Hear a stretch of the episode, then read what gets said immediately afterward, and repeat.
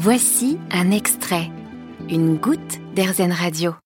Je suis Nadine, je suis une véritable machiniste à la halle de la machine.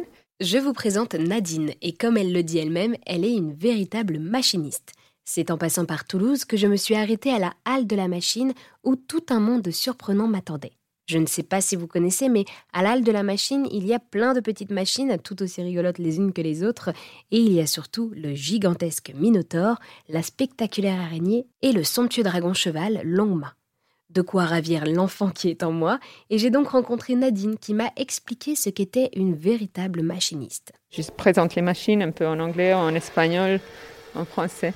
Je viens des arts du cirque, après j'ai fait une formation en art en espace public il y a toutes ces compagnies comme La Machine qui vient des années 80 où les gens ils faisaient des choses très très grandes dans l'espace public. François de la Rosière était le parrain de ma promotion. J'ai connu la compagnie La Machine parce qu'on a fait une sorte de sortie pédagogique où on est allé voir les ateliers de la, de la machine à Nantes. Je me souviens que c'était assez marquant pour moi. J'avais jamais vu un atelier si incroyable. C'était comme un petit sort de rêve d'enfant. Et voilà, après j'ai vu qu'ils ouvraient à Toulouse et, j'ai fini par venir ici travailler. Euh, et, alors, qu'est-ce que ça veut dire être une véritable machiniste?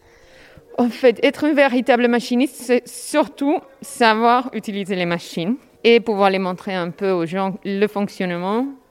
Et surtout aussi quand ils se cassent, savoir un peu euh, les réparer. Et si on ne sait pas les réparer, appeler un vétérinaire, comme on les appelle, pour qu'il vienne les réparer.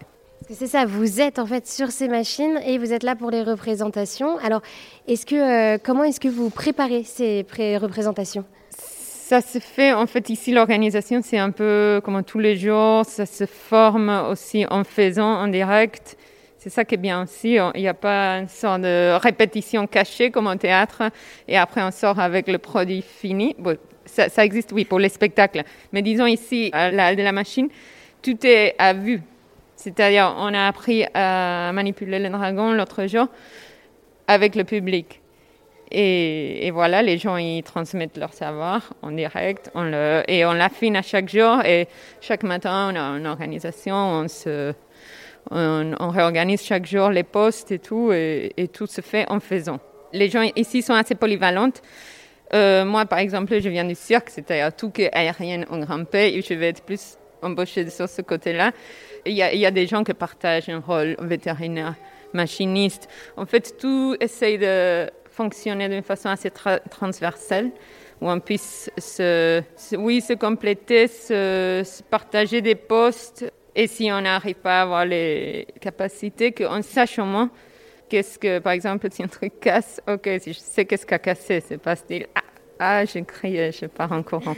Et alors, est-ce que vous pourriez me présenter une de vos machines, peut-être euh, votre euh, machine préférée Ce serait, euh, ce serait laquelle?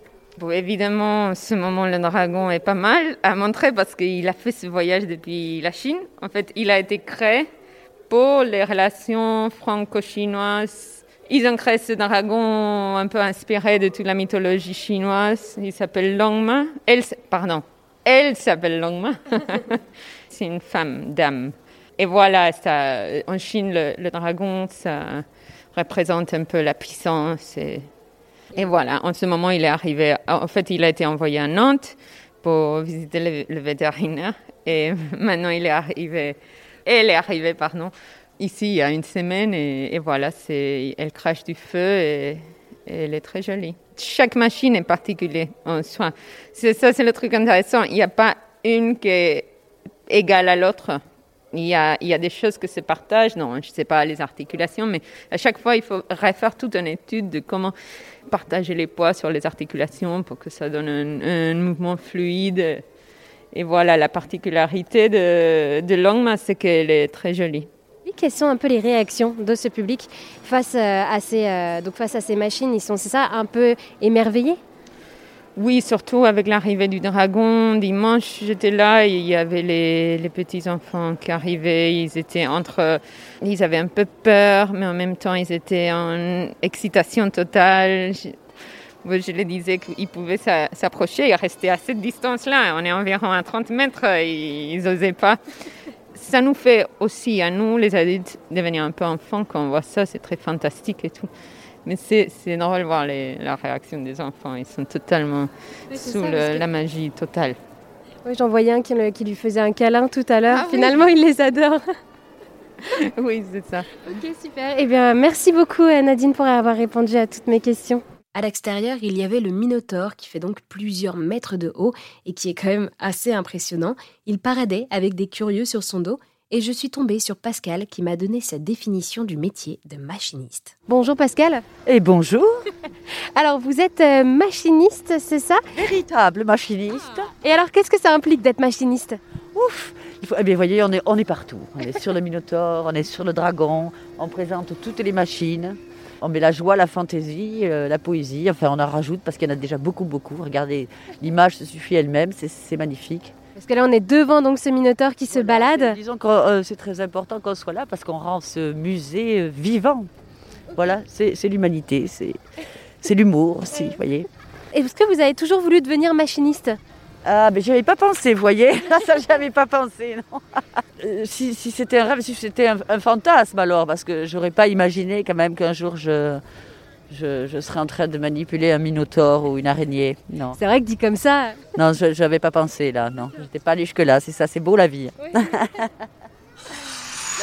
réalité n'est pas la fiction, Ah, donc on entend le minotaure qui souffle, c'est ça, qui va, reprendre, euh, qui va reprendre sa route.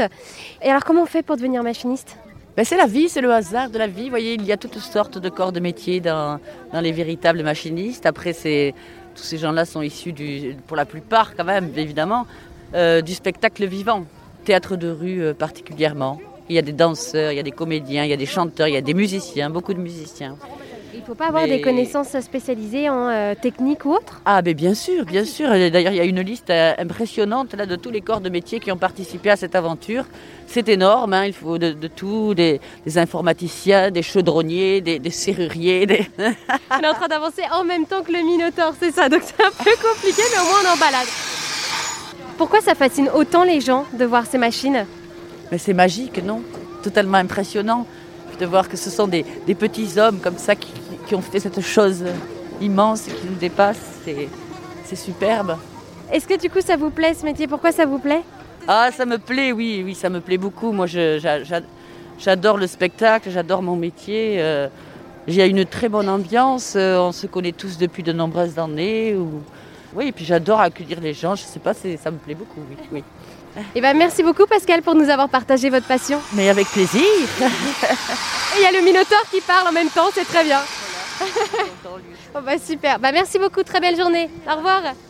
Vous avez aimé ce podcast Erzen Vous allez adorer Erzen Radio en direct. Pour nous écouter, téléchargez l'appli Erzen ou rendez-vous sur erzen.fr.